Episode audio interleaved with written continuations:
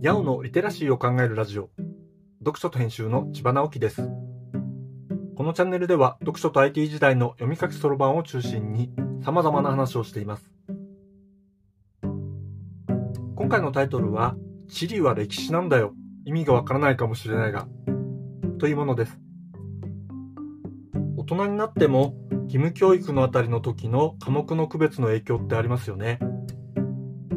その最たるものが理系文系ってやつなんだと思うんですけどねあまりそういうふうに縦割りに考えてしまうのはどうなのかなと僕はよく考えるんですけど皆さんはどうですか？そんなことを言いつつもこの科目の区分で話すと分かりやすいということもあるしよく考えるってことはそういう考え方の呪縛から離れられていないのかなという気もするんですけどね。前もどこかで話したことがあるのですが、僕は歴史という科目に興味があまりなかったんです。逆に地理という科目にはとても興味がありました。特に昔はどうで今はどうなっているのかということに興味があったんですよね。あれ？それは地理？っていう人もいそうですが、地理って地球規模の話になると、地球ができたあたりからのことを考えることになるし、身近なところの地理の話にしたって地形の影響を考え始めたら、やっぱり昔はどうだったって話が欠かせないんですよね。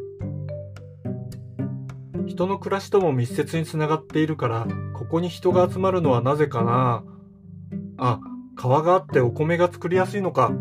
集まりゃ揉め事も起きるだろうからな。戦争があるってのもうなずけるな。それでここにお城があるのか。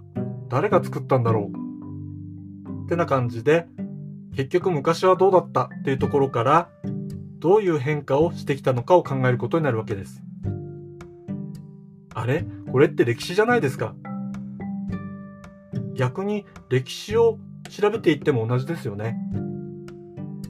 ここは船が外界の影響を受けにくい地形だから、港が発達して、船でバンバン外に出ていくようになったから、珍しいものが手に入るようになって、もっと外に出ていくようになって、それで富が蓄積されて大きな勢力になったんだな。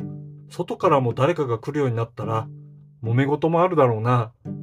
だから戦争になるんだね、ってね。何でも戦争につなげるのも変ですけど、まあ、歴史は戦争を追いかけるものでもありますからね。その観点では地形が欠かせませんから、歴史は地理でもあるわけです。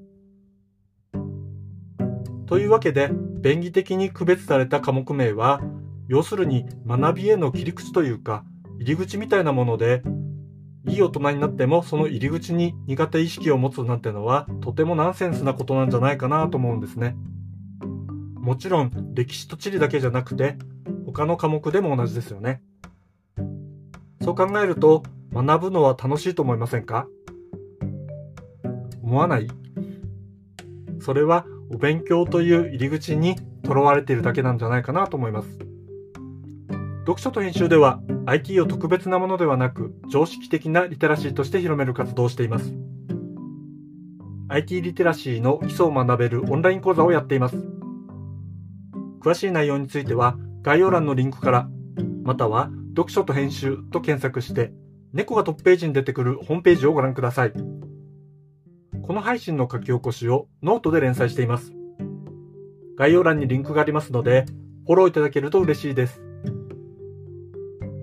今日もワクワクする日でありますように。千葉直樹でした。ではまた。